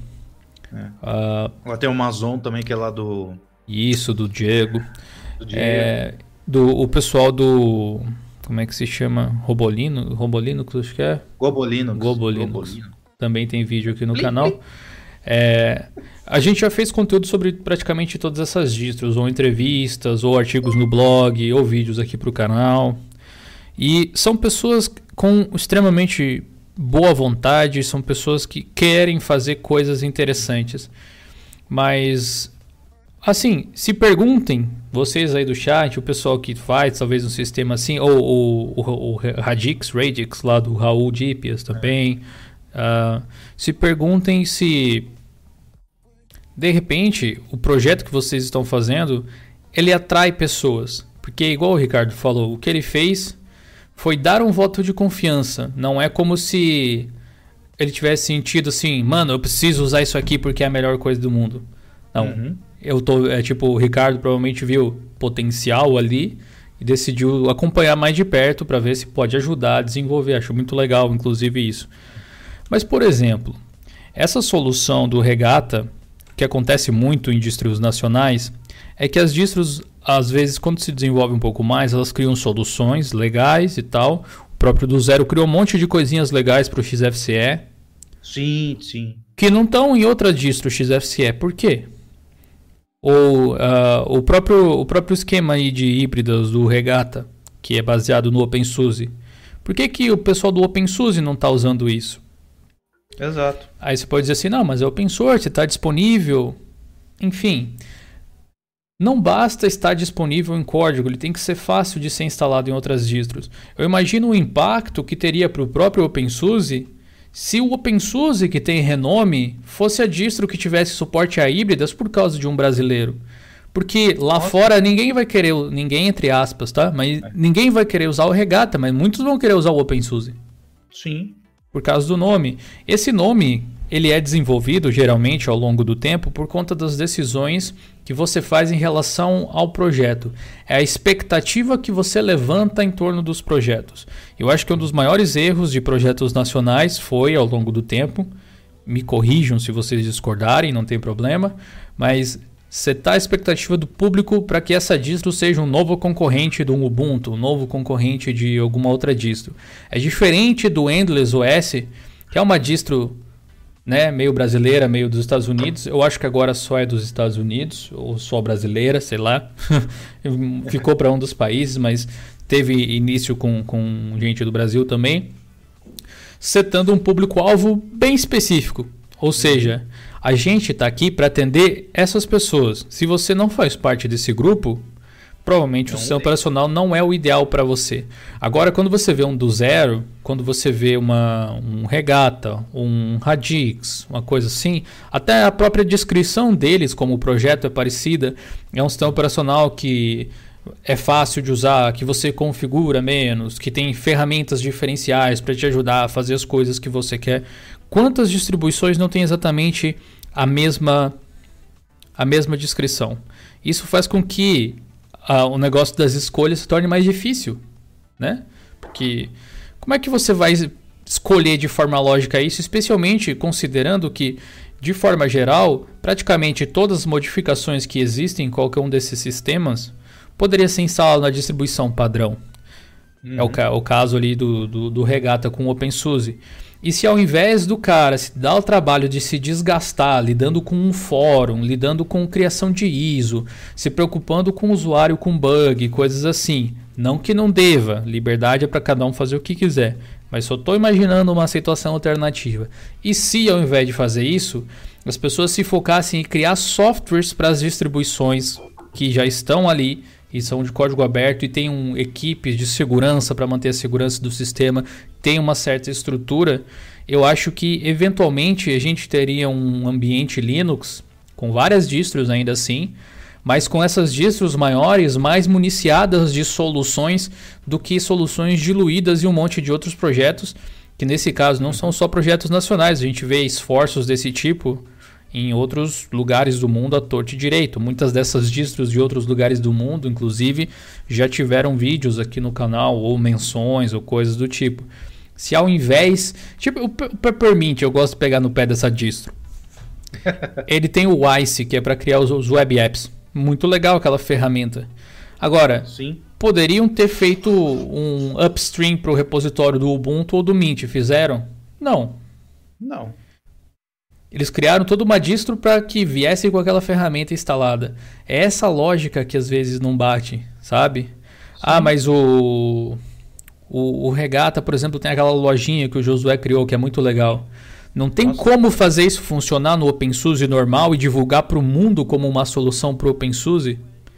Porque daqui a pouco as próprias pessoas que estão no projeto principal vão enxergar e o seu projeto vai fazer parte de algo maior. Sim, eu concordo. É uma possibilidade, eu acho. Eu não estou dizendo que tem que ser feito assim, nem que é o certo se fazer assim. Eu estou dizendo que é um caminho B que muitas vezes a pessoa não vê pela aquela emoção de não, eu quero fazer o sistema exatamente como eu queria. Mas muitas vezes Beleza. você pode substituir todo o seu trabalho que você tem de criar ISO, lidar com o público, por um shell script. É, é o caso do, do Josué mesmo. Cara, teve uma vez que eu fiquei, acho que até 3 horas da manhã pra. Tipo, ele ia consertando o negócio da, da híbrida e tal, ia atualizando, tal, tal, tal, tal, tal, tal. E se ele, por exemplo, pegando esse gancho de hoje, a gente tava até conversando antes. Eles poderiam ainda continuar disponibilizando as ISOs do sistema dele, certo? Só que falava, ó, eu vou dar suporte ao aplicativo, não a distro. Pronto, ele matou dois coelhos com uma cajadada só, certo? A, o projeto dele, é, por exemplo, seria a lojinha e o Prime. Todo mundo vai conhecer, pode, é, fazendo sucesso, chamar a atenção da, da desenvolvedora principal. Ela pode até dar uma ajuda de custo, Olha como vai, vai desenrolando o negócio. Daqui a pouco o cara consegue um emprego numa Suzy da vida. Ou direta ou indiretamente, ó, você não Sim. quer ajudar a gente e tal. Qualquer coisa do tipo. Cara, seria show de bola. Imagina, só, gente, só imagina essas duas coisas. Essa lojinha que ele fez, né? Que eu achei muito bom, porque lá ele já colocou já tem o Lutris, já tem Baronet. Acho que ele tava para fazer, acho que o Overwatch, se não me engano, atualizar alguma É lindo aquela loja. Se vocês acham o visual do, Sim, da é loja legal. do Deepen bonita, a do Regata, sei lá, pra mim é muito mais bonita do que do, do Deepen, velho, entendeu? E assim, é só você clicar, colocar assim e instalou, velho. Você não tem que ficar preocupante. E ele mostra lá o progresso, tudo bonitinho, entendeu? Sim, usando e... o sistema click install do, do OpenSUSE. Inclusive, esses click install do Regata, eles estão lá no, no repositório de software do, da comunidade do OpenSUSE. Sim. Tipo, não é como se não, não tivesse lá, sabe? Mas, tipo assim, vamos dizer que alguma coisa que tem no Regata, já que a gente está falando dele, não tem no OpenSUSE. Tipo, uma forma simples de instalar o Lutris. Não é o caso, mas vamos usar como exemplo até. Digamos que no OpenSUSE não tem uma forma simples de instalar o Lutris ou tem que usar três comandos. E no Regata precisa usar um comando só. Será que uhum. não existe uma forma de você criar um facilitador para que no OpenSUSE seja tão fácil quanto, ao invés de criar um sistema operacional inteiro para dar, essa, né? dar essa opção? Tipo, é uma coisa para se questionar, assim. Eu não quero ser acusado depois de destruidor de sonhos, mas. Não. É, a gente até, quer que o sonho vire mais sonhos, mais realidades, coisas até, até porque eu acho super válido que existam iniciativas nacionais, mas uma coisa que me impede agora, de forma particular, falando sobre o assunto de um, usar, digamos, uma distro nacional, não é pelo simples fato de ser nacional, mas é pela falta de estrutura do Joe Linux Plus, a gente estava discutindo em um tópico a respeito de distros nacionais e eu comentei algo relacionado a isso. O Ricardo mencionou e tal. Às vezes são poucas pessoas envolvidas, mas uh, não é a quantidade de pessoas que necessariamente conta. Tem distros que tem muita gente, tem outras distros que tem poucas pessoas. Uhum. O que vale é a organização da coisas. Se o líder do projeto ficar doente, morrer, sei lá, Existe que que uma, uma, penca de usuários, de pessoas que estão confiando naquele sistema. Se... Você quer um exemplo? O Slack. Pois é, pela forma com que ele é feito, se o Patrick uhum. Volkerdin né, não puder mais atender essas demandas, inclusive... Ou dar uma de Carlos Morimoto e falar... Alguém, eu tenho certeza que alguém vai continuar, mas tipo, não vai ser exatamente a mesma coisa porque não é o cara fazendo. Exato. Então, é aquela coisa, um bom líder cria outros líderes, né? Você tem que pensar no projeto em monetização do projeto. Você não vai conseguir viver de, de evento de apoio de caridade, porque se esse fosse o caso, todas as distros tinham dado certo já, né? Porque todas oh. elas adotam isso. E não é isso que a gente vê no mundo. Então, como a sua distribuição pode arrecadar fundos? Como ela Sim. pode ser útil para as pessoas a ponto das pessoas quererem pagar por algum serviço? Ou, ou pagar por ela mesmo, como faz o Elementary OS lá, colocando o, o pague o que quiser. É uma forma que eles não sei quanto monetizou o Elementary de toda forma, mas tenho certeza que monetizou muito mais do que discos que não colocam nada. Sim. É... é, o próprio Ubuntu ele coloca alguma coisa que você vai baixar, se não me engano, né? Também, também aparece lá. Lá, no caso, eles, eles pedem para doação para coisas específicas. Ah, você quer que o dinheiro vá para desktop? Vai para desktop. Quer que vá para servidor? Vai para servidor. Assim vai. É, é, eu lembro que tinha alguma coisa. Então, tô Deixa eu ler assim. os superchats aqui do Edgar Castro. O Edgar Castro, lá de Portugal, ele mandou 7 euros, na verdade, que vale oh. muito mais do que dinheiro. É, na verdade, ele mandou dois, né? Um de 5 euros e outro de 2. No primeiro ele não disse nada, e no segundo ele disse é, português de Portugal. Gil, depois tenta jogar Super Animal Royal. Olha só, esse jogo eu desconheço. Deixa eu dar um Google aqui. Vamos ver do que, que se trata. Proton DB também, velho. Super Animal Royal. Deixa eu ver no Steam. 12, 13 dólares por aí. Que jogo é este? É um jogo de Battle Royale Early Access fofo. Para Windows e Mac. Tem que, é, tem, vou ter que olhar depois lá no ProtonDB, ver como é que ele tá. E o Rogério Cardoso de Matos mandou 10 anos no superchat. Muito obrigado, Rogério. Mandou um cafezinho. É aquela história. Uma andorinha só não faz verão. Esse é o problema das distros nacionais. Proposta bacana, mas poucas pessoas envolvidas no projeto. Exatamente. E também tem a questão de você conseguir envolver pessoas no projeto provando que ele tem algum diferencial, um algo que vale a pena acompanhar. Eu vejo que as pessoas não falam muito sobre o Endless OS, mas a comunidade deles é bem unida. Tem sempre uma movimentação nos fóruns e tal. E aquela coisa do público-alvo bem definido. Se você se apresentar como uma solução universal para tudo, as pessoas inevitavelmente vão te comparar com distribuições grandes que fazem justamente essa oferta e entregam esses serviços há anos. Uh, não se desanime por sofrer algum tipo de preconceito. Qualquer prego que se destaca leva martelada, meu amigo. Eu sei o que eu estou dizendo. Mas se você acredita no seu trabalho como um criador de distro, não desista tão cedo, mas revise o seu objetivo com o projeto. Será que o seu objetivo é entregar software e comodidade? E para isso você precisa de uma distro também? Será que não existe outra forma de fazer isso?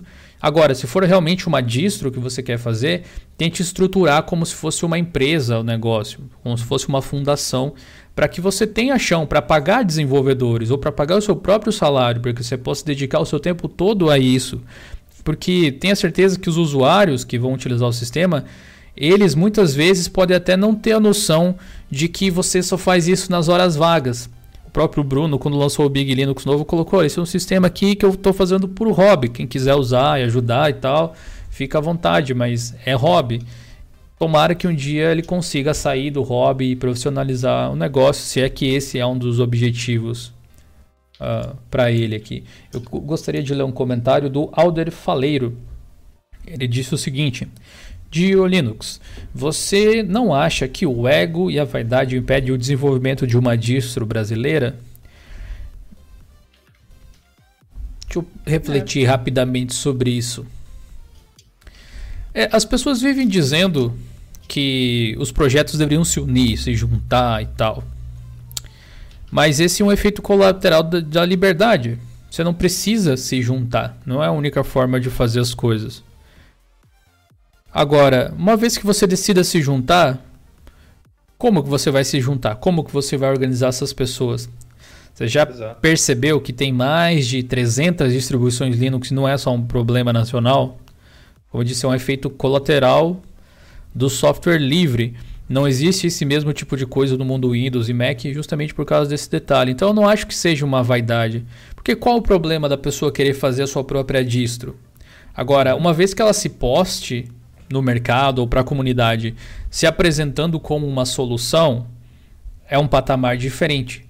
E dependendo do que ele prometa entregar com o sistema, ele, ela, sei lá, a comunidade, a distro, o projeto pretende entregar com a distribuição, ele vai inevitavelmente ser comparado com outras distros que têm uma premissa parecida. Porque é muito pouco provável que você lance uma distribuição que seja completamente inovadora hoje em dia. Você pode criar é. até um ambiente gráfico novo, mas você vai criar algo muito diferente de qualquer coisa que já existe hoje? Exato. É, o pessoal tanto fala, ah, eu queria ver o Kurumin de volta tal. Ah, acho que não sei que live que a gente fez ou alguma coisa que eu fiquei pensando. Será que as distros que são que, que a gente usa hoje já não faz aquilo que o Kurumin se propôs a, sei lá, 10, 15 é, anos mas, mas tem outra, cara. Kurumin, se ele voltasse hoje, ele não seria o Kurumin do Morimoto. Sabe, é, sabe por quê? Porque não é o Morimoto fazendo. É. A gente se atrela muito ao nome das coisas. Mas assim, pensa o seguinte: imagina o canal de Linux. Não sou eu mais que faço. Mudou, é outra pessoa que você nunca viu. Continua sendo o de Linux? No nome só. Só no nome, né? O nome não faz diferença. Então, poder criar uma distro hoje e chamar de Kurumin, que vai trazer todo aquele legado por causa do nome, mas não necessariamente ele vai ser o Kurumin. Então, acho que a gente não precisa se ligar a esse tipo de coisa. E as distribuições que tem hoje, elas já fazem muito mais do que o Kurumin fez naquela época. A questão é que o Kurumin existiu numa época onde muita coisa era difícil e ele era muito facilitador. Hoje tudo é fácil. Você complica se quiser usar uma distro um pouco uhum. mais complicadinha, né? Talvez. Mas existem. Terminal não é nem preciso mais para você usar bastante tempo se você não quiser. Por fim, Uh, ah, para a gente encerrar aqui o episódio de hoje, que ficou uma hora e meia já, um debate bem legal, eu uhum. gostaria de convidá-los mais uma vez a conhecer alguns dos nossos projetos. Deixa eu dar uma passadinha para o lado de cá para vocês verem. Dá um change aqui. Beleza. Galera, primeiro link na descrição: HostGator, hospedagem de sites com 55% off apenas R$ 7,19 por mês. E se você contratar o, o, triênio, se você tem certeza que vai usar por muito tempo, fica R$ 5,39 hospedagem por mês no plano P. É muito barato, cara. Ou R$ 8,00 com 9 centavos por 3 anos, né, por mês, nesse caso fica equivalente, fica 291 reais por 3 anos para 100 GB e domínios ilimitados, se você é a pessoa que vai querer hospedar ali vários projetos. Inclusive, vocês conhecem o canal do Felipe Deschamps? Eu participei de uma live alguns dias lá no canal dele. Dê uma olhada no último vídeo que ele fez sobre a contratação de hospedagem com domínio grátis. Colin lá, ele estava explicando justamente sobre esse plano central. Ele falou uma coisa que eu concordo muito que eu acho que todo mundo deveria ter esse tipo de noção. Toda vez que você faz um investimento que tem a intenção de ser algo mais profissional e tal, você tem que pensar que o dinheiro para cobrir ele é, teria que vir do próprio produto que você está né, oferecendo. Então, se você vai comprar um servidor aqui por três anos, o que, que você pode fazer? Que job você pode fazer nesse servidor que vai pagar ele mesmo e fazer com que você não gaste dinheiro? É daí que começa o empreendimento muitas vezes. Então, dê uma olhada, ajude quem ajuda a gente. Beleza? Fica o convite para você ser membro do canal, tem o link aí na descrição, tem o linkzinho no botãozinho aí do YouTube também. Seja membro, é um valor simbólico aí, mais barato que Netflix, mais barato que qualquer curso na Udemy. Você vai ter acesso aos nossos cursos exclusivos do Diolinux Play vídeos extras. Inclusive, a gente está aqui fazendo o guia do divulgador Linux. Se você pretende divulgar Linux igual a gente faz, tem um monte de dicas preciosas de como fazer as suas apresentações, como conversar com as pessoas. É praticamente um mini culto. só, que, só que sem a parte do, doutrinática do negócio. E, e agora. É, e sem o dízimo também. A menos que você considere ou seja membro como dízimo, mas o dízimo não te deixa uma figurinha do lado do nome no YouTube, então acho que é melhor já. É, agora a gente vai aqui para Twitch jogar um Overwatchzinho, se, se tiver o restante do time aí pra gente jogar. e vamos tentar buscar aí o ouro que não veio ontem, né? Vamos ver se vai dar certo. Ou a gente joga umas quick play, vamos ver o que, que vai rolar ainda. Eu quero agradecer a participação de todos mais uma vez, pelo seu tempo, pela sua paciência em passar essa uma hora e meia com a gente. Passa muito rápido quando a gente está com os nossos amigos aqui. Espero que todos tenham um ótimo final de semana. Lembrem que domingo às 19 horas nós temos um novo vídeo aqui no canal. E também nós temos também uh, também nós temos também foi boa, né? Nós temos também vídeo na segunda às 19 horas e de segunda a sexta live 20 horas, como você está vendo aqui, na Twitch TV, nosso novo canal do coração. Vai lá, segue a gente e é nós. Beleza? Muito obrigado, Ricardo. Muito obrigado, Henrique. Valeu, tio. Valeu, chat. Valeu, Henrique. Valeu, chat. A gente se vê na próxima. Falou.